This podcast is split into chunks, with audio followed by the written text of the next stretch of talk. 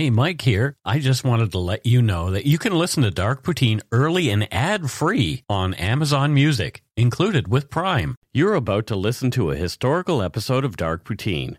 After episode 149, you will find Scott is no longer with the show. In an effort to maintain continuity and offer listeners as many episodes as possible, we are leaving the episodes in which he co hosted intact. Thank you.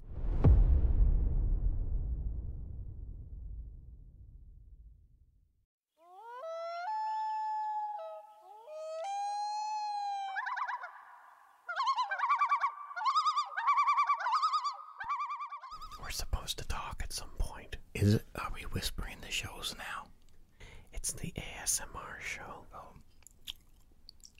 oh, that's the word.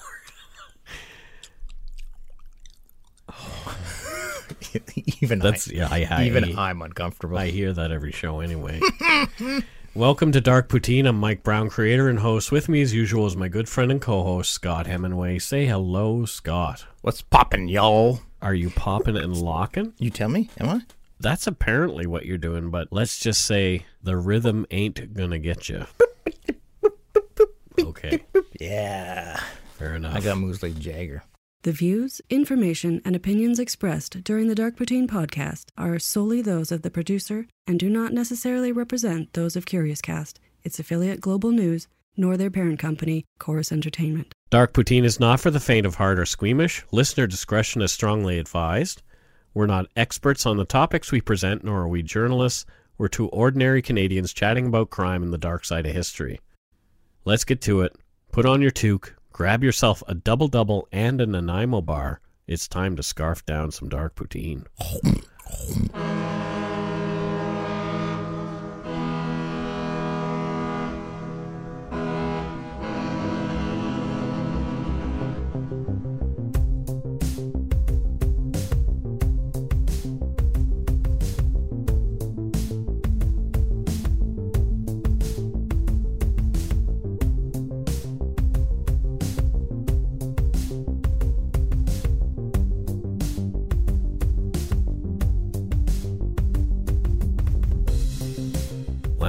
Could really use a double double.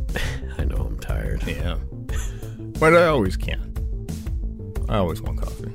This is episode 79. What? Right? That's 10 more than 69. Tee.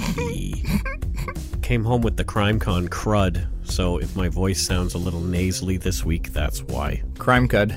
CrimeCon crud. It Man. it made me seek, and Now- it made Carol seek. Now, like you were saying, like a whole bunch of people got it, and I don't. So uh, now I'm just like, oh God, is it going to hit me at any second? Now you're patient zero. Hey, Yeah, yeah, yeah. Hey, enjoy the Ebola. And did you see the biggest Ebola outbreak ever No. on the planet? It was. It was the second. Oh, okay, okay. Yeah. So eh, not Only the not- second Not largest. impressed. Not, not impressed. Yeah. No, I did. I, I saw somebody tagged me in that uh, that article, and uh, people need to be scared more about this shit, man. On with the show. In the early morning of June 20th, 2009, 17 year old Jody Henriksen was last seen in the company of her ex boyfriend Gavin Arnott near Miller's Landing on beautiful Bowen Island, BC. Gavin admitted that the two had been arguing on the side of the road and then had gone their separate ways. Gavin claims this was the last time he'd seen Jody and denies having any part in her disappearance. Hmm. Where is Jody Henriksen? Da, da, da. It's exactly 10 years later and she's still missing, gone without a trace. But that does not mean the case is closed. Far from it. In February of 2011, nearly two years after Jody went missing, IHIT, or the Integrated Homicide Investigation Team, took over the case of the missing Squamish teen. They suspect that Jody Henriksen met with foul play, and the disappearance is now an open homicide investigation. As we know from my personal experience, just because something isn't resolved doesn't mean the police aren't diligently working on it. That's correct. Investigators and Jody's family believe that someone has information about what has become of Jody, who would now be 27 years old. Many believe that Jody Henriksen's body has been secreted and still lies buried somewhere on Bowen Island. Jody's ex boyfriend, Gavin Arnott, has been the only one named publicly as a person of interest in this case.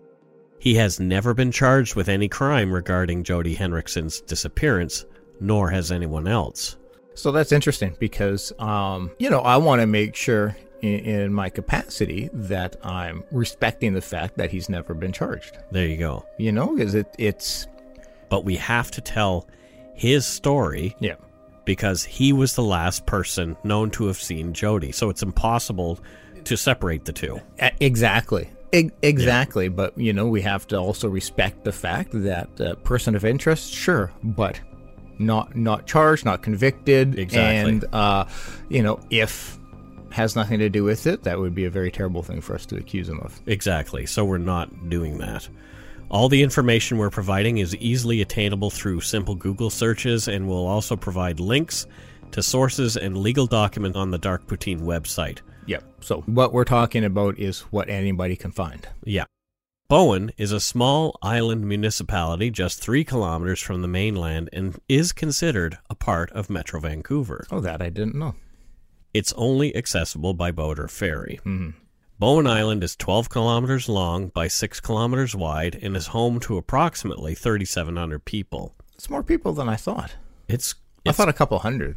No, it's quite a there's quite a community over there. Bowen Island's traditional name in the Squamish language is something that I'm not even going to attempt. There's a, a lot of letters in there that I would not even know how to pronounce. Yeah, but I'd love to hear how it's pronounced. So yes. if anybody knows how to pronounce it, great, let us know. But... Apparently, it translates to fast drumming, oh. which could indicate the sound that the water makes as it goes by, okay. or might relate to drumming exactly. We we're not sure. Yeah. We need some somebody who is of the indigenous community to explain it to us. And I guarantee you, somebody local who's listening probably knows. Will know. So yeah, yeah let us know. Bowen is still used by the Squamish and Musqueam people for deer hunting, oh. so it's still part of their traditional hunting ground. Okay, pardon my ignorance, but um, wouldn't you like eventually run out of deer to hunt on an island, a small island like that? Well, here's the thing: we used to see deer swimming back and forth to different islands in Nova Scotia all the time. Hmm. So you'd be going along in your in your boat, uh, you know, your cabin cruiser or your sailboat and you would see something sticking out of the water and you would think, oh, that's like a, a seal or something. And yeah. get closer, and sure enough, it was a deer swimming. Like, what possesses a deer to be like, okay, like I've got all this massive force behind me, but let me go jump in this water and see. You know, well, like, you'd have to ask a deer. I will, Mike. I will. i I've had many a conversation with deer. It is quite bizarre, though, coming upon like a deer with a big rack of antlers oh, swimming God. along in the water. It's, imagine it's, it's, really weird. Yeah, because that's not at all what you're expecting to see. Oh, like, is this a log with some branch? Oh, nope. It's a deer. Yep. Spanish explorers were the first Europeans to set foot on the island in 1791, naming it Isla de Apodaca mm. after a Mexican town. Oh, interesting. In 1860, English Captain George Henry Richards renamed the island after Rear Admiral James Bowen, master of the HMS Queen Charlotte. Okay. Oh, so that's where it got its name. There you go. From Wikipedia, quote, in 1871, homesteaders began to build houses and started brickworks, which supplied bricks to the expanding city of Vancouver. Over the years, local industry has included an explosives factory, logging, mining, and milling, although there is no heavy industry on the island at present.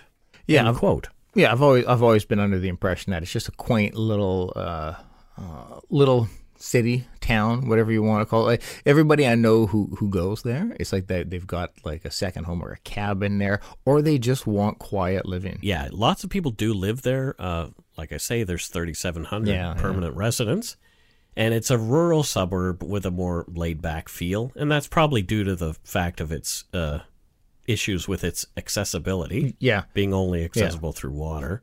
Many people commute to jobs on the mainland now, although there are many small businesses providing services to island residents and many tourists. So the ferry, do you catch it at the main terminal? Yep. Okay. Yep. And is it how much does that cost you? No. I don't know, I can't remember. Because I'm wondering, like, it's such a small jaunt. Is it free? or- It's not. I don't believe it is free. Huh. Anyways, okay. I can't believe I've never been there, and it's like right there. It's also home to a well known drug rehab center called the Orchard, and it's a pretty Oh. high end place.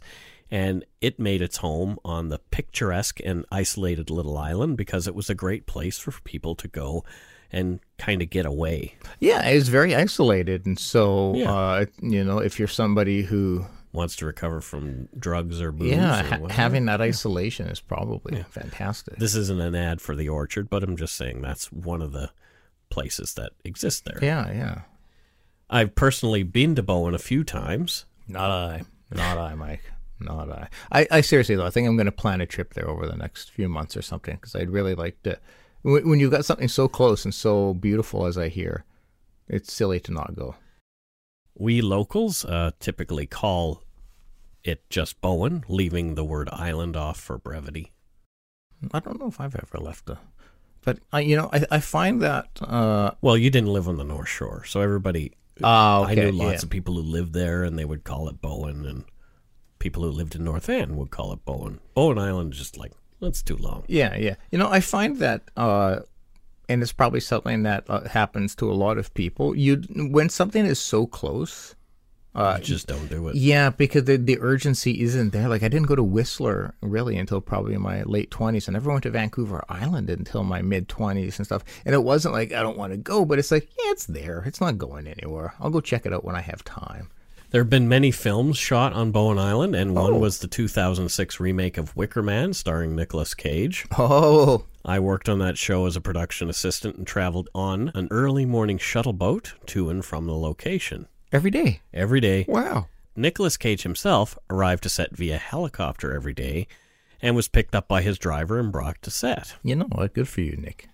Good for you, Nick Cage. That's Yeah. how I would, if if I could. And I don't think that's like a, an arrogant thing. It's like if you know, like Yep. if I could do it. I, It actually would save him a lot of time waiting, Yeah. on, waiting on the ferry and in the lineup and all that kind of oh, stuff. Oh, I would so- imagine. Yeah. Yeah.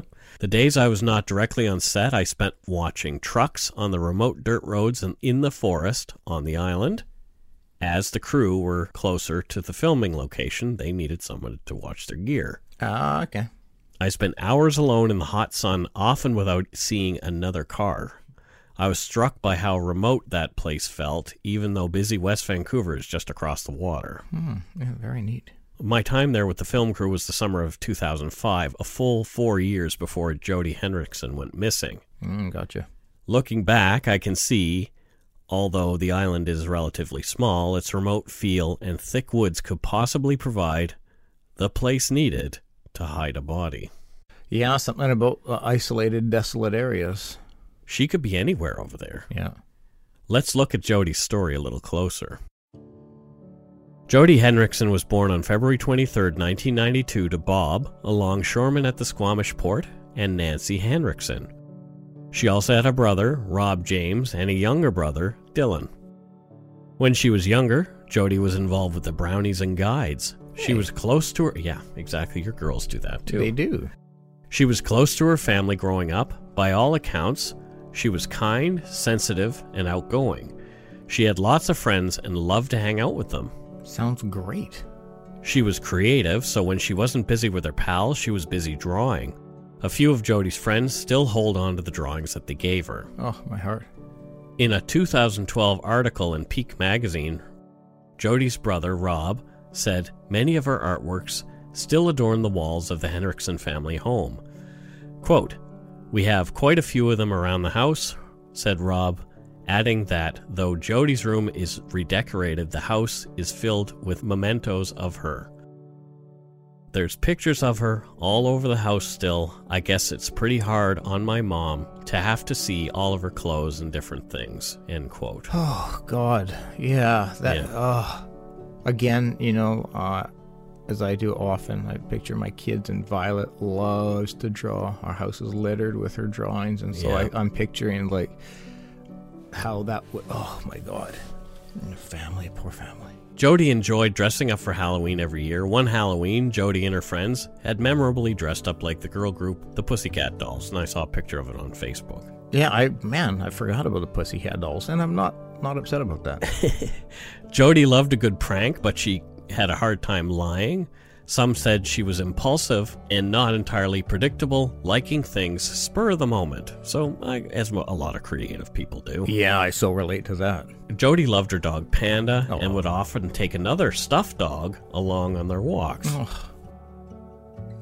Jody was a decent student but liked English far more than math. Not that I relate to that at all. Jody had just finished grade 11 at Howe Sound Secondary in Squamish. On the on the month she disappeared. One friend said that Jody loved to cook, another creative outlet. Mm-hmm. Jody had apparently been considering a career in food at one point. Oh, okay. Jody was a small, pretty brown eyed girl with a great smile. She paid attention to her clothes and long brown hair. Sounds sounds pretty pretty normal. Yeah. Sounds like a pretty normal and awesome Yeah. kid, you know? Like, yeah. A kid you'd be proud to be a parent of. Yeah, yeah, exactly. Yeah. There was some darkness in Jody's life, too. In the years leading up to her disappearance, Jody's parents and friends had become concerned about her. Hmm. Jody had a new boyfriend. His name was Gavin Arnott, and he was a couple of years older. Gavin's mom lived in Squamish. However, Gavin's dad lived on Bowen Island. Jody was spending a lot of time on Bowen and was making new friends. Jody's brother Rob did not like Gavin very much, telling Jody he thought Gavin was an asshole. Simon Fraser University criminologist Neil Boyd, who has looked at the case extensively, wrote a detailed article called Where's Jody Hendrickson for Vancouver Magazine in January 2011. The article provided us with a lot of insight into the history between Jody Henriksen and Gavin Arnott, as well as timelines according to eyewitnesses that Boyd had spoken with. Oh, okay. Gavin Arnott was a troubled guy at the time that he was seeing Mhm. Jody. From Boyd's article, quote, In early 2009, after a conflict with his mother, who'd separated from his father a decade earlier, Gavin poured lighter fluid on himself and tried to set himself on fire.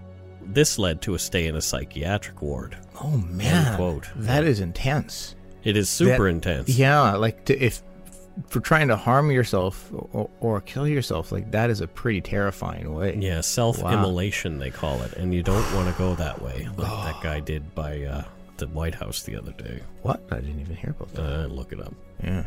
At this time, Squamish RCMP Constable Christy Moore swore out an affidavit that we have a copy of. It goes, quote, It is not in the interest of Lynn Federick, Gavin's mother, or any other person that Gavin Thomas Arnott have in his possession any firearms, ammunition, or explosive substances. End quote. Hmm. So that leads me to believe that the RCMP was concerned for the safety of Lynn Federick. Yeah. Yeah. Whether Lynn was concerned or not, that's another thing Yep. because this is just what the RCMP is saying, E- exactly. This is from. From their perspective, not Lynn's. Yep. Only a few months later, on April 8th, 2009, a charge of assault was brought against Gavin for an altercation he'd had with Jody. Oh, okay. A court information file we obtained reads, quote, Count 1. Gavin Thomas Arnott, on or about the 8th day of April, at or near Squamish, in the province of British Columbia, did commit assault of another person, Jody Henriksen, contrary to Section 266 of the Canadian Criminal Code. End quote. Hmm. In Neil Boyd's article, Gavin gave his account of what had happened. Oh, so he got to interview Gavin? Yeah. Okay. So there's a lot of a lot of Gavin's own words here. Okay. Let's hear. Quote Gavin said that he called her a pig because she was eating too much of their dinner. She threw a mi- and this is these are his words. She threw a motorcycle helmet at me. I grabbed her and threw her out of the house and she went to the police. End quote. The relationship between the two was pretty stormy. Another friend of the couple shared in Neil Boyd's article about another event. Hmm. Quote The friend remembered a camping trip near Pemberton when a group of kids were sitting in a hot tub. Gavin got angry with Jody and began choking her. He wouldn't stop, one of the friends had to intervene, getting Gavin in a headlock and literally throwing him out of the tub. Rob saw his sister a week later, saying she was black and blue down her arms and around her neck from Gavin choking her. End quote. Wow. So yeah, that's one of the friends saying that. Wow. Yeah. Wow. So, but Ugh. he was never charged with that. That yeah. If his friend's recollection is true, that's terrifying. Yeah. On June 5, 2009, Gavin was found guilty of the assault on Jody Henriksen, only 15 days before Jody went missing. Oh wow. Okay. He was conditionally discharged, subjected to a five year firearm ban, and sentenced to 18 months of probation with a total of nine conditions he was to adhere to. And the conditions are as follows 1. Keep the peace and be of good behavior. 2. Appear before the court when required to do so by the court. 3. Notify the court or probation officer in advance of any change of name or address and promptly notify the court or the probation officer of any change of employment or occupation. 4. You are to report today to your probation officer at a specified address in North Vancouver and thereafter as and when directed by the probation officer. 5. You are to reside where directed by the probation officer and do not change that residence without the prior written permission of the probation officer. 6. You are not to attend any known place of employment, residence, or place of education of Jody Henriksen. 7. You are to have no contact directly or indirectly with Jody Henriksen. 8. You are not to attend place name redacted, and I'm not sure why. 9. You are to take and successfully complete such counseling as directed by the probation officer, including anger management and respectful relationships. Hmm. So really, you you get a sense of what it's about starting at number six. Right. He is not to have any contact with Jody at Yeah, all. Yeah. And he is also supposed to be taking anger management, and they don't want him to have any weapons or anything like that. Um, It's a pretty serious um, charge and, and, and precautionary Yep. steps that they they're taking. Hmm. So they're the, you know obviously the the court deems it a concern. Right. The last public posts on Jody's Facebook profile are from June 6 and 7, 2009. It seems she was answering questions asked by a friend, you know what the girls do on online. Their friends will a- ask them a bunch of questions about boys and all that kind of stuff and then they'll they'll answer in a note. Some of what Jody wrote on her post in June 6 is kind of telling, considering what is presumed to have happened to her only days later. Here are just a few of the most interesting entries. Question Do you think your ex still loves you? Answer Yup, he loves me and cries about it every night. Smiley face. Question Looking back, did you ever waste too much time on a certain boy or girl? Answer Yeah. Question If the person who hurt you the most in your life apologized to you and told you that they loved you, what would you do? Answer Call the cops. Question Are you self conscious? Answer Ish. Question Could you ever be friends again with somebody that broke your heart? Answer After time, maybe, but probably not. Question Think back to your most recent relationship. Was it all your fault it's over? Answer I don't think I would say that. I think we brought out the worst in each other, but ultimately it was his fault. So we don't know who she's talking about. Mm-hmm. We do know she had a recent relationship with Gavin Arnott. So who knows who she's talking about? Yep. You know, only she would know that. Because it didn't mention a name, it Right. mentioned X, and you know, Yeah. a possibility that there was multiple. Yep.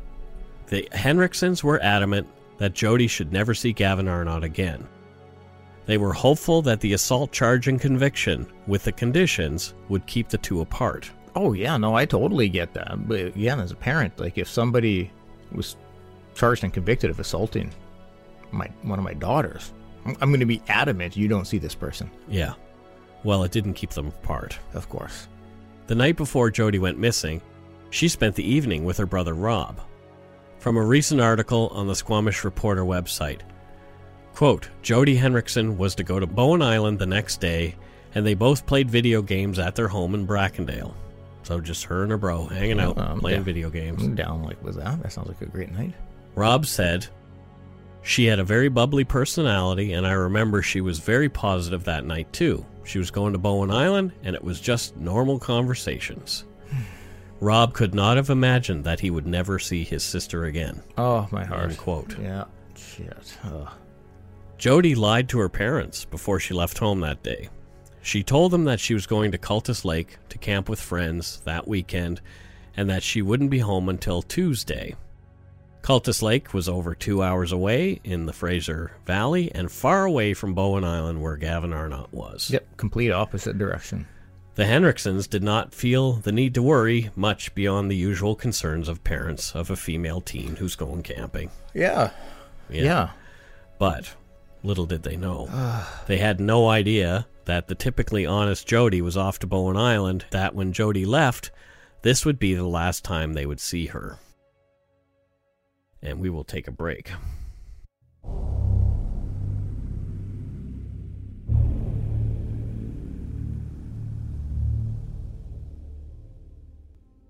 When Jody arrived at the party at her property on Harding Road on Bowen Island, it was already hopping. Among the partygoers, Gavin Arnott was there as well. We're unsure of when the two first interacted that evening or what had transpired between them. Neil Boyd's article gives us the best account of the night's events that I was able to find, so a yeah. lot of this will be directly from Neil Boyd's article. Here's a quote When Jody arrived at the Harding place, the party was already in full swing. Gavin remembered that he was, quote, super drunk. He'd had about 12 Coronas and a Mickey, and for those of you who don't know what a Mickey is, it's uh, Canadian for pint. And he threw up all over the deck. Wow. Cleaning up the mess, he soaked his pants with the hose.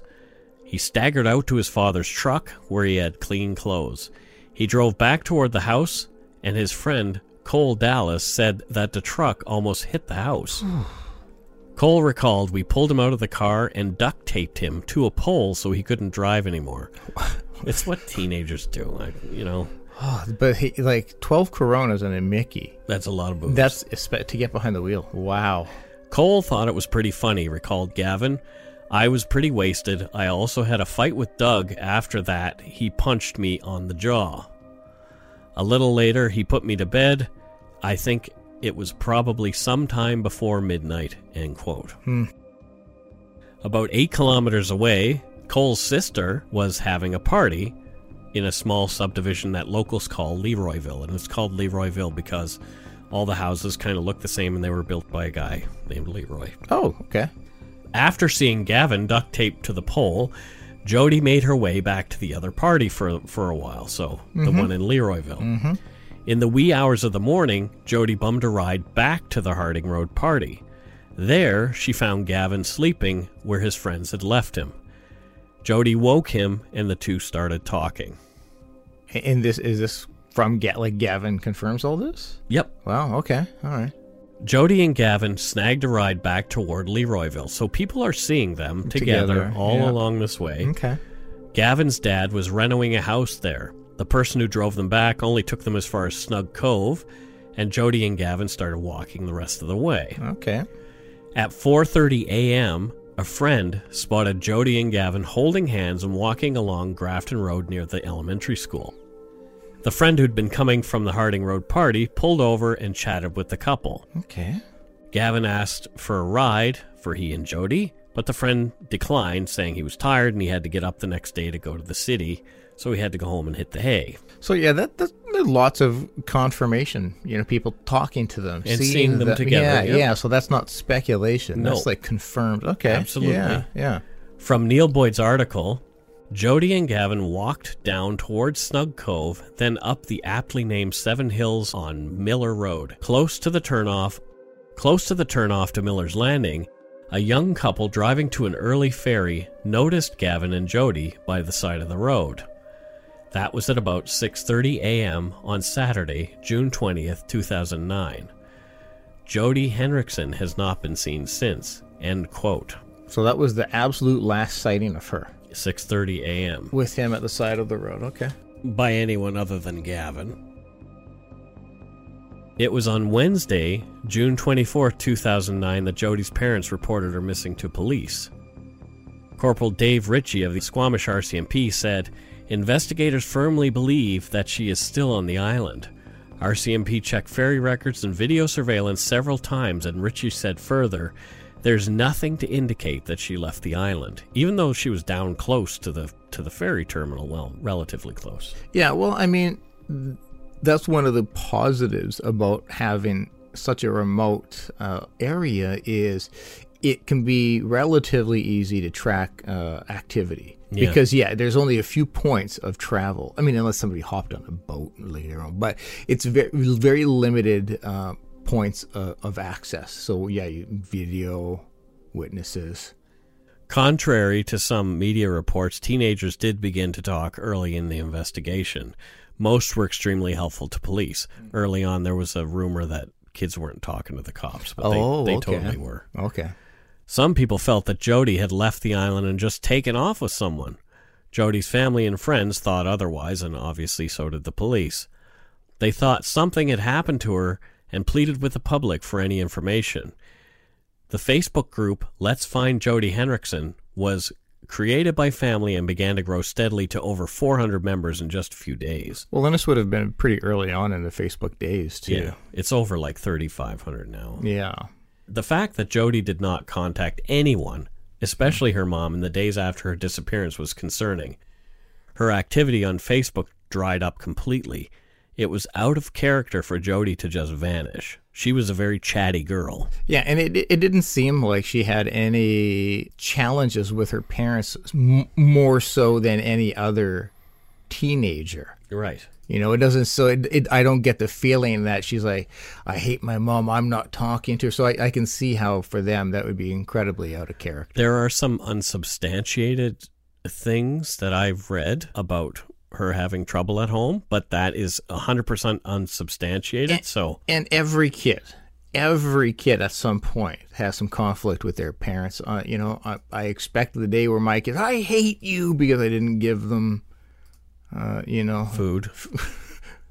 well, they can get their own damn food, but because you know, you you you have to be a parent. Yeah. But uh, you know, I'm going to trust the parents when they if they're saying that they're, you know it's out of character for her to go missing in zero contact. Yeah.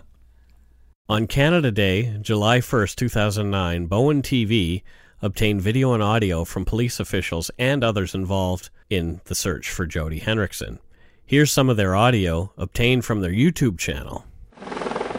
We're into day 11 now, and nobody's heard or seen from Jody for 11 days, which is very unusual. Um, we've spoken to a lot of island residents and a lot of acquaintances and friends who were at the parties involved, and uh, we're getting tremendous cooperation and great caring from all people, and uh, everyone's just hopeful we can find Jody and get her home. We've had an investigative team on Bowen Island since uh, since Thursday, the 25th, and uh, now in day 11 on July 1st, we're utilizing more search and rescue organizations and teams. We're utilizing police service dogs out of the lower mainland and the uh, police helicopter from the lower mainland to continue searches. And the investigative team is remaining here on the island and assisting the Bowen Island Detachment with the investigation. Uh, we'll be doing in and out residential property, speaking to residents and doing door knocks. And uh, there'll be dog teams searching as well, and the helicopter's going to do some searching around certain areas on the island.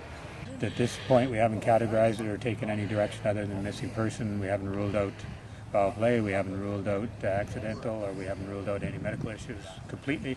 And until we do and get uh, evidence or clues to go in one direction, we'll remain it as a missing person case at this point. So tell us about uh, the search efforts today. Uh, well, this is the second day that uh, Search and Rescue's been over here. So North Shore Rescue, we've asked for support from uh, Lions Bay and Coquitlam Search and Rescue, and actually uh, we have a search dog from the Avalanche Association here also. But working with the RCMP and all their different sections, uh, we, we, we, we started on Sunday searching areas and uh, some steep terrain areas and other areas around Bowen, and today we're searching this area in the northern part of the island at their request. Uh, tell us about this area. Tell us about the terrain and Well, it's not difficult terrain at all. It's mainly it's in the residential area, um, and and teams are going in just to check the properties. The community has been um, very supportive and very cooperative, and uh, that's actually been very helpful to the investigation. And uh, you know, it's times like this when people, uh, uh, and people in a small community, when they band together and they come together, that uh, we, uh, we the police uh, and the public, uh, when we all have the same objective, and that's to find Jody, uh, it greatly increases our chances of success. So, to your viewers uh, and those who have called and those who have uh, um, assisted us in the investigation, uh, on behalf of the RCMP, thank you very much. It's been very helpful. Um, and once again, I can't say this enough. If anybody has any information about Jody, uh, please give uh, the RCMP on Bowen Island a call. So there you go. It sounds like they were really, uh, Diligent. yeah, they threw a lot of resources into the search for, You can hear for the hel- Jody. you can hear the helicopters constantly uh, Yeah. above. Yeah, that's it's why I used that audio because I, I felt like it gave a really good indication of the amount of resources that were Yeah, thrown yeah. at finding Jody Henriksen. Yeah, yeah. You really get the impression that they weren't taking it. Uh, oh, she just ran away. Yeah, no, it was definitely uh, taken seriously. Yeah. Gavin Arnott was publicly identified early on as a person of interest in Jody's disappearance. On July 2nd, 2009, beside a photo of Gavin and Jody, a huge headline in the province newspaper read, Ex boyfriend denies role in teen's disappearance. Can you imagine? You're 19 years old and you are accused of having a role in your girlfriend's disappearance and possible uh, murder. Yeah. On on the cover of a major newspaper. Yeah. So everybody saw it. Yep. In the accompanying article, Gavin Arnott said, According to police, I was the last person to see her, which puts me in a really bad spot because it makes me look like I did something. Okay. Well, that's a, aware. Yeah. Very. Uh, Absolutely. Yeah. Gavin claimed that he had seen Jody even after he'd been sentenced for the assault.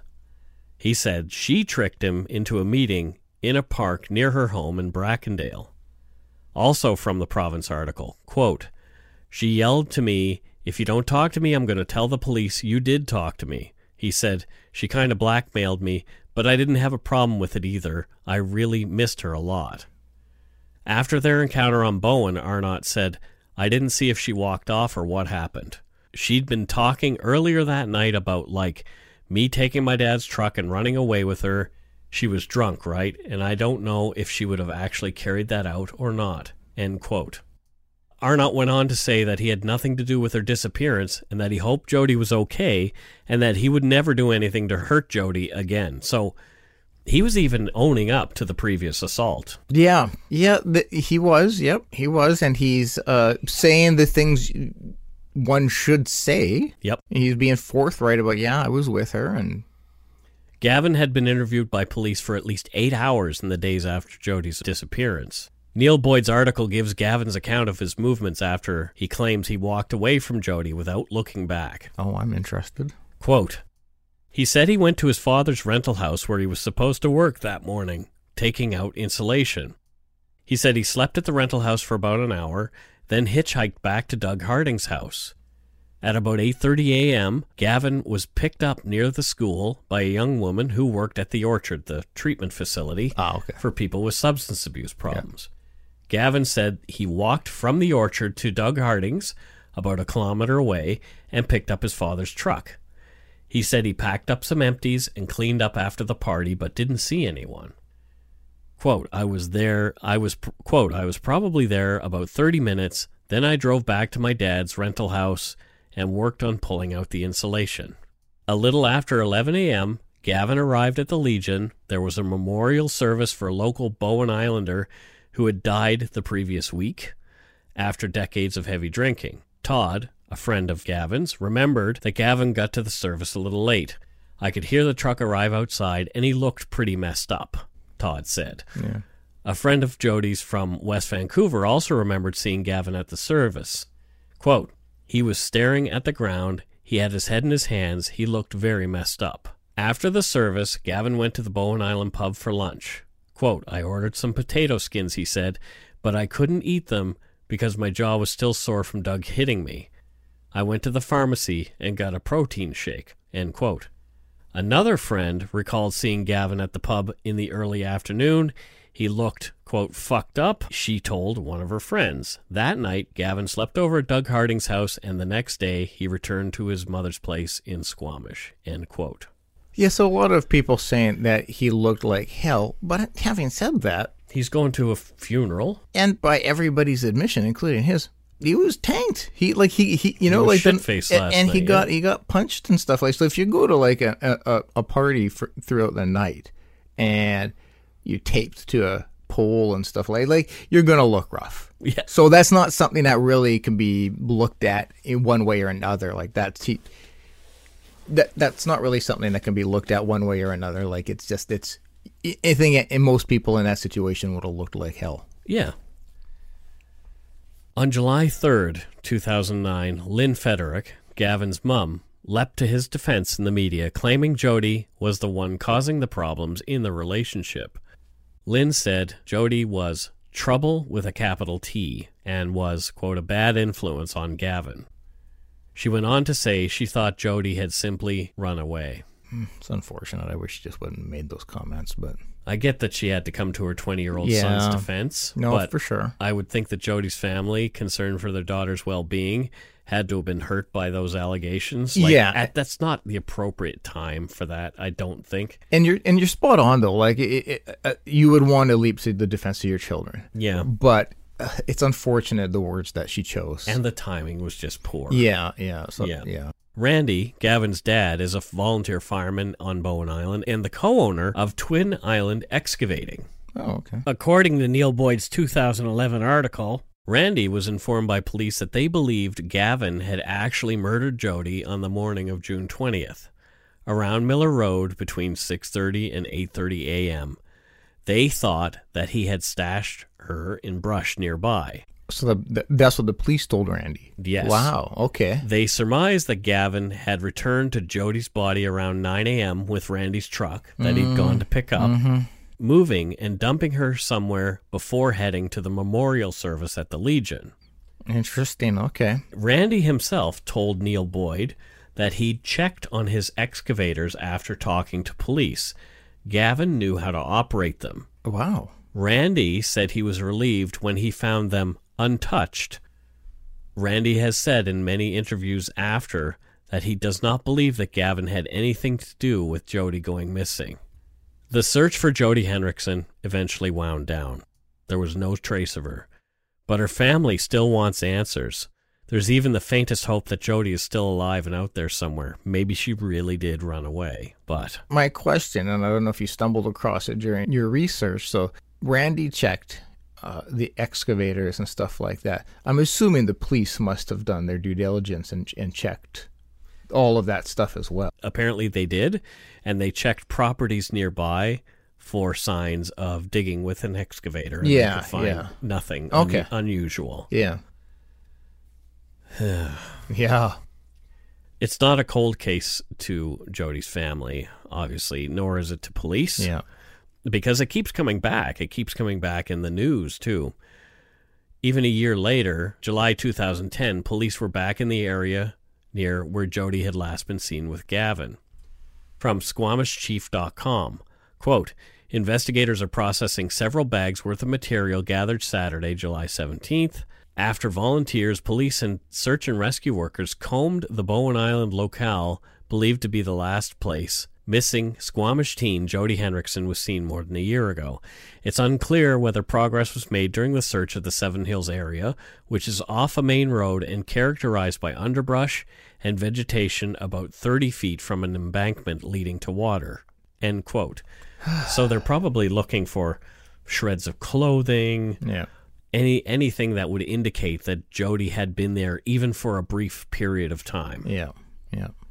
Near the end of Neil Boyd's January 2011 article are some words from Gavin Arnott. Quote, Gavin himself acknowledged that people on Bowen were at first very suspicious of him, but it's died down, he said. Boyd asked him, Do you see why people think you're the person who's most likely to have killed her? And Gavin said, Yeah, I get that. I'd feel suspicion of someone in the same circumstances as me. Oh, that's yeah. End okay. quote. Yeah. So He he. I mean, he's owning that. He's Yeah, he's not running away from that. yeah. The problems weren't over for Gavin, though. Just months after talking to Neil Boyd, he was in trouble again in May of 2011. From a breaking news article on the CTV News website, quote, CTV News learned this week that Arnott has now been charged with sexual interference and possession of child pornography for allegedly keeping illicit photographs of a 14 year old on his cell phone and computer. Oh, jeez. This renewed hope for the Henriksen family, but once again there was no new leads in regard to Jody's whereabouts. These two things aren't connected. Yeah. In February 2012, according to another CTV breaking news article, Gavin Arnott was arrested and held for breaching his bail conditions. Quote, Court documents accuse him of contacting a 14 year old girl who he allegedly had sex with. He had been charged with sexual interference and child pornography for allegedly keeping illicit photographs of the girl. The age of consent in Canada is 16. This is the second time the young man has allegedly violated his bail conditions. End quote. Hmm. So he was held until trial on the pornography and sexual interference charges later that month, but we're unsure of the outcome of that trial due to the age of the complainant. The details are under publication ban. Ah, yeah, I, I yeah, I get that. It, and aside from the the case we're covering, he has been charged and convicted of some pretty terrible things. This guy has done some bad things, Yep. but none of those things equal Yes. murder. Yes. None of those things equal for sure. kidnapping somebody. For sure. There is no physical evidence Yeah. to prove that he did anything to Jody other than the previous assault. and, and people will speculate. It, it's it's what humans do. But um, going just by the facts, he's not charged with anything. That's right. This brings us to today. According to Gavin's Facebook page, he's moved on. He's a father now and spends time with his friends partying, fishing, and boating. Gavin's story is an interesting one. Yes, he's had some legal entanglements. He's done some things that make him look like a bad guy, but there has been zero physical evidence presented that would in- implicate him in the slightest regarding Jody Henriksen's disappearance and supposed murder. Yeah. Any evidence implicating him is 100% circumstantial and wouldn't stand up in a court of law. So perhaps one day Jody will be found and we'll get some answers. Perhaps the evidence might even point to somebody else. Perhaps. Uh, we we've all heard and seen cases Yep. where it just seems so crystal clear who it is, and it turns out to not be. Yeah, We have to go by what we have, which is just circumstantial. There's no evidence about what happened to Jody Henriksen after 6:30 a.m. that morning that we're aware of. The police may have something that they're holding back. But, But- and likely, but you know, again, that's all that's all just guessing, and that's all just uh, speculation. Yep. I have a feeling that the police are holding something back. Yeah. Which, you know, would make sense. Maybe when they did that search near that place, they actually did find something. Yep. Why would they be searching there a year later? Yeah, for sure, for sure. And uh, you know, my m- But again, yeah, my overall takeaway from this is the families. yeah, You know, uh, again, it's a tough thing, and I know I, I beat this. both the families. Yeah, well, uh, yeah, that's why I said, yeah, uh, you know, I know I beat this uh, horse to death already, but it's just it, it as a parent, like it's just. I, I can't think of much worse than your child going missing, or or killed. You know, both of those things. Like, But then also, and having your child uh, accused as well. I, I wish his mom hadn't said those things, but again, uh, having your child accused of taking somebody's life, that'll alter your family. we want to remind you again of the facts of this case because at the end of the day, Jody Henriksen is still missing 10 years later. Yeah. At the time of her disappearance, Jody Henriksen was 17 years old. She's a Caucasian female with long dark brown hair, a small build, and she stood approximately 5'3. She was last seen wearing a black leather jacket, black long sleeve shirt, and blue jeans. Our hope is that releasing this podcast so near the anniversary of Jody Henriksen's disappearance will jog someone's memory or even nudge someone's conscience. we're actually recording this on the 10th anniversary of the party. Hmm. If you know something, anything at all that might help or even bring Jody home, the police and Jody's family want to hear from you. The Integrated Homicide Team IHIT tip line number is 1 877 551 IHIT or 4448. The team's email is ihit.tipline at rcmp grc.gc.ca. Anonymous tips can be left with Crime Stoppers at 1 800 222 8477, or tips can be shared through solvecrime.ca. A cash reward of up to $2,000 will be paid for any information which leads to an arrest and charge. We'll leave all the information in our show notes this week too for contact.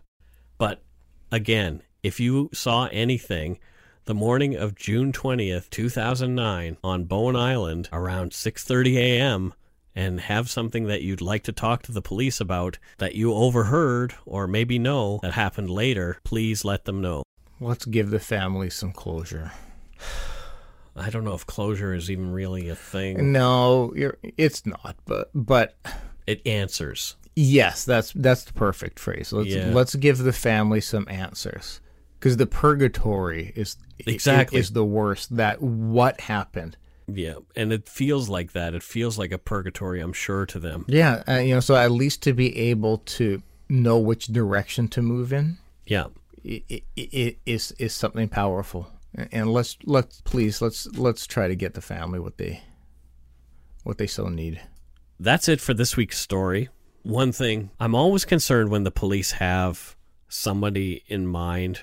And they, like I say, they may know far more than we do. Yeah, there's typically reasons why they have a macro focus on somebody, Yeah. but But we, it- we've also seen cases where they've been wrong. Exactly. Like, look at uh, Damien Echols. Oh yeah, You yeah, know? exactly. Yeah, They had a laser focus on that guy as the bad guy. yeah, And he he was an interesting cat. Like, he self proclaimed, like, Satanist and doing all kinds of. Yeah. Just a weird dude. yep, And, correct. And intentionally weird. Yep, So why not like that guy stands out? You know? yep, yep. But this is a, this is a bit of a different situation. yeah, and in the same vein, we're not absolving anybody. Sometimes the focus is deserved, but Yeah. again, in this is a case where This is unsolved. there's just yeah, this is why I don't like to do unsolved. yeah. This is a. good- I mean, I'm glad we're covering this one. This is an important one, I think, to cover for us. And we're gonna do some more. Uh, we're just we're more concerned. We don't want to paint somebody as guilty. because we're not we try our best to not be speculators Right. you know we we try to cover cases where it's we've got the we've got the facts including Yeah. the closure like cl- include, including what happened Yeah. and, and so when you're just left hanging that leads to speculation Yeah. that's all that does is And lead. so we know that lots of people are going to speculate on this case, but try and keep in mind the facts that you have. yes Armchair detectives are going to say so and so or so and so did it. yeah. But guess what? You honestly don't know Yep. until somebody is convicted in a court of law, and sometimes even that. yes You know, you still don't know. Yeah. It's it's uh it's an interesting world that we live in. yeah yeah it really is everybody ha- now has a voice as well Yeah. so everybody can post and, and shit like that it's an interesting time because yeah in the past you would have ideas and speculation and you could what tell your friends yeah. and now you can share this stuff everywhere and that can change That can- dynamics of things and So it can damage somebody's life. absolutely And- and absolutely we we don't want to do that and that's why we're sharing only things that uh, are readily available on Yep. a google search not anything we thought or Nope. think nope none of this is new. and, I and mean- i'm sure if even if gavin listens to this none of this is new to him Yep. either so i don't think he'll be surprised by anything that we've said here Yep. Yep. Yeah, we're you know we we're trying our best. We're trying our damnedest We to be want- as objective as possible in presenting uh, a tragic case. we want somebody to be found It's- A- at the end of the day at the end of the day it's like we said before we just want answers For the family. for jody's family Yeah. that's it Well, and Gavin's family as well. Yeah. Well, sure. If it turns out that uh, Gavin, uh, through evidence, is absolved, all the better. You know, or if it was the other way too, at least it, people have they could they know directions to go. Some finality. Yeah, you can say, okay, well, this sucks, but I need to process it. Yeah. You know, uh, and at least I know it, nobody's left in, in limbo and in purgatory. No, that's a great word for it. Is that purgatory? It really, I mean, it, that is what it is. Neither of us are religious folk. No, no. Uh, yeah. Yeah, Scott and I, if we walked into a church, it would burn to the ground. I think pretty much. Oh. He's just walking past them. They, they, I see smoke. you see smoke coming Yeah. out of the church. Yeah. yeah. It's uh, yeah, the yeah they they probably would not not allow People, people open the door and hiss at me. hiss at you. Yeah. when I Oh, walk, wow. yeah. Well, that's it for this week's case. Um, let's move on. Let's do that. Because what I would love to do is thank our patrons for this week. Those wonderful people. That's that isn't speculation. No, That is fact. it is fact because they uh, are kind enough to want to help us out. So we actually have two new PMs this week. Holy crackers! We have Valerie Roberts from Vermilion, Alberta. Oh, that sounds like Thank you so much. yeah. Thank you, I Vermilion. like. I Ver- like Vermilion. It sounds like that. Like that would be a bad guy in the uh, Disney movie Black My Hole. name is Vermilion. Oh, no, I'm thinking a robot, but that's because it was Maximilian. But you know, Exactly. And then we also have uh, Nick Mohar Schurz of Williamsport, Maryland. wow. So Thank two you guys. PMs. You guys, uh, Thank Valerie you. and Nick, you're awesome. Oh. And Nick, I'm sorry, I probably just slaughtered your name to pieces. I think people uh, hope that you slaughtered their name at this point Yeah, because they know it's coming. there you go. They know it's coming. They can't be like, no, Mike's great with pronunciations. yep. Because they know I'm not. Correct. Uh, Christina Lemke from Grand Prairie, Texas. I didn't know there was a Wow. Grand Prairie in How Texas. many Grand Prairies are there? well, I guess anywhere least there's two. a prairie, there's a grand, there's something grand. Uh, well, You it's must think. debatable. Bev Murphy from Stillwater Lake, Nova Scotia. Thank you, Bev. Oh, Thank I you. love seeing Nova Scotians support our show. yeah. I don't, you know, it just, ugh, it makes me homesick every time. I They're- want to come home and have some donairs. Their tourism board should be throwing some cash your way. Well, Nova Scotia is the greatest place to go in the summer. It is beautiful. Yeah. Well, Beautiful. I want to go. if you've never seen it, a search for Carter's Beach in Nova Scotia oh. online, and you'll see one of the most beautiful places. But it used to be a bit of a secret. Now it's not so much. So Oh, it's Mike. really super hard to find parking. Mike, as Apple's uh, top ten podcasts to uh, for the this year, you've just the the secret is no longer, Mike. There you go. Oh, and so these two people have the same address, Bev Murphy and Chris Davy. Oh, Uh, so they're both, let's hope it's just coincidence. Like they live in a basement suite, and they, you know, like they just. They, I want to go with it's just coincidence. they're both from Stillwater Lake. So uh, another Nova Scotian. I am so proud of our Nova Scotian listeners. Reppin'. You guys are thebomb.com. Claire Hewitt from Surrey, Great Britain. Ah, you. Oh, I was all. I was. I was excited. I'm like a local. Oh, oh, Great Britain, but still beautiful place. Yes, it's our sister Surrey. Our sister, sorry. Yes, Oh. exactly. Oh. Well, there you go. Matthew Gafford. Oh, where's he from, Scott? From Gaffordsville. Gaffordsville. So, Yep. did his family found Gaffordsville? No, you would think that they would have, but they didn't. They It's just, didn't. it's just a coincidence. yeah, it's it's very much a coincidence. Um, And what does Matthew do for a living? oh, Matthew, he uh, oddly works at Guildford Mall. That's British Columbia here yeah, in Surrey. No, I know. That's what a commute. What, does he use a TARDIS or some kind of weird teleportation device? It's just ridiculous. Because No, where he is takes a Gafford? Where is Gaffordville? It, it, it's in Louisiana. We just came from Louisiana. I So know. you're just making shit up. Mike, I don't do that. This is all fact. We just talked to. We don't speculate here in Dark Poutine. I'm just speaking the truths, the facts. Speaking the nonsense. Ma- Matthew will he will he will speak up and tell me how accurate I am, Mike, and then and then you will eat your words, Okay. right, Matthew? We'll fight, we'll fight in the good fight. Fighting the good fight. Uh, Shell Williams from Newark, Delaware, Oh, in the United States. oh, It's Delaware. Delaware. We we do have other another listener from Delaware. Or my friend Katie. Oh, okay. She's she's from Delaware. Oh, wow. Okay, well, at least two Yeah. representing. represent Delaware. And finally, not last but not least, Sarah Paradis from Shelburne, Ontario. Shelburne. Interesting. oh, So I didn't know there was a Shelburne in Ontario because there's a Shelburne in Nova Scotia. Shelbyburn. Shelburne. Hmm. Yeah. Hmm. Oh, we, um, my mom, well, I had a, oh, he wasn't a stepdad, but my mom dated a fellow who lived with us for like eight years. It was the same last name. Interesting. I wonder.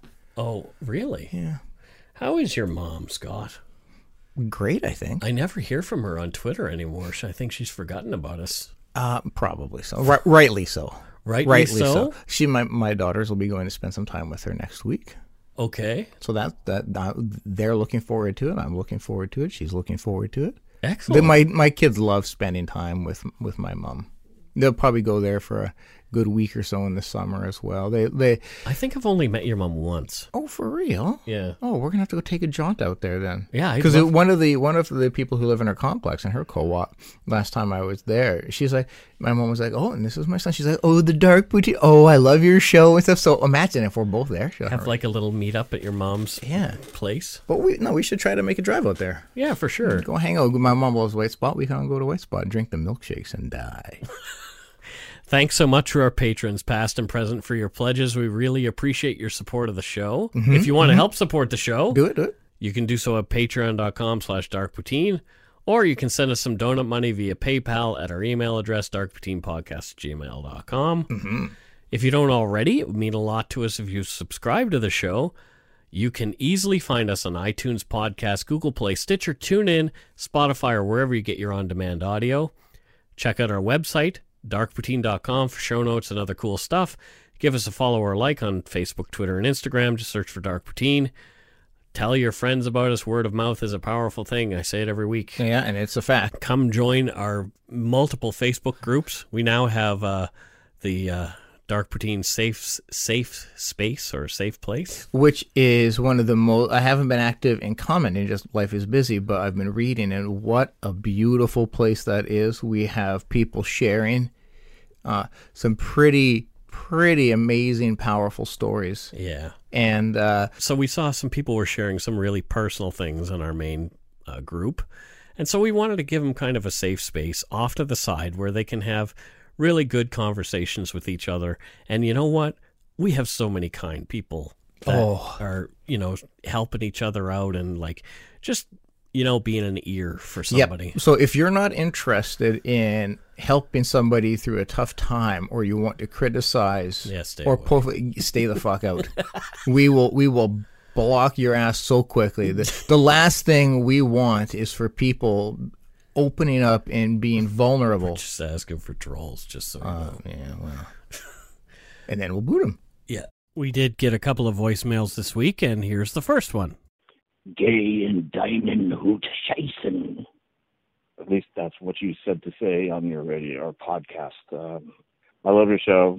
I just wanted to let you know that uh, guy from uh, Oregon likes the Canadian crime stories, and it makes me feel like I'm not too far south into the craziness of uh, California. And yet, uh, knowing that there's still craziness up north, I enjoy that quite a bit every week I check the new uh, episode, and uh, I have been up there. Never saw any weirdness while I was there, but uh, I do love Vancouver, BC Island, Victoria, Empress Hotel, and uh, anyway, keep up the good work. Um, and uh, enjoy your podcast. Keep it going. My name's Dave. So there you go. Thanks, Dave. Dave. So we got a. Uh, I'm assuming that was we asked for a German go shit in your hat. Yes. So I'm And assuming that's what he, he said. He did give us instantly A- a, German Go go shit in your go hat. shit in your hat. So yeah. Thanks, Dave. much appreciated. Uh, it's And- not every day you have somebody tell you to go shit in your hat in German. It's not, thankfully. Yeah. And, and come back up, Dave. Come back up someday. We'll all hang. Yeah, exactly. Uh, Oregon's not that far. give us uh, a big heads up when you're coming, and we will be able to uh, accommodate a, a bit of a meetup. Don't Yeah, don't, man. don't just say, "Hey, I'm here," because we might not be. We yeah, exactly. Always give us a big heads up if you're coming up here. But man. we love we love getting to to spend time with uh, the people who care about us. well, oh, the people who listen. I don't know if they care about us, but they do listen to us. No, that was a good qualifier, Mike. So there you go. Uh, here's another one. Oh, massage, Let's- let's voice massage. And th- this one, this one is a is a this this one is a really short one, Oh. and it is from uh, somebody in Prince George, Oh, PG, the George. and she has a, a message for us. Hi, this is Kelly from Prince George, British Columbia. You guys should go tinkle on your tiaras. Well, there you go. she wants us to go tinkle on our tiaras. Oh, I've never heard of that. I, I, It's go a sh- good it's a good counterpart to shit in your hat. go tinkle on your tiara. Yeah. How Yeah. does she know I have tiaras? I I don't know Wow, concerning. I mean, Prince George is close. Has she been spying? that Scott has a tiara. Yeah, and So- uh, but I have yet to tinkle on it. Yes, But I look super pretty in it. you look super pretty in your tinkly tiara. Pre-tinkle. Pre tinkle. yeah, pre tinkle. Oh boy. so yes, we we said we would play your voicemails if you left us some. So so there's one. Keep doing it. Or uh, there's two. There's two. Yeah, that's that's math, Mike. Yeah. I shouldn't be the one correcting anybody on math. I'm sorry. So that's it for this week. It is correct. Yes. Don't forget to be a good egg and not a bad apple. Toodaloo. Bye everybody. Bye.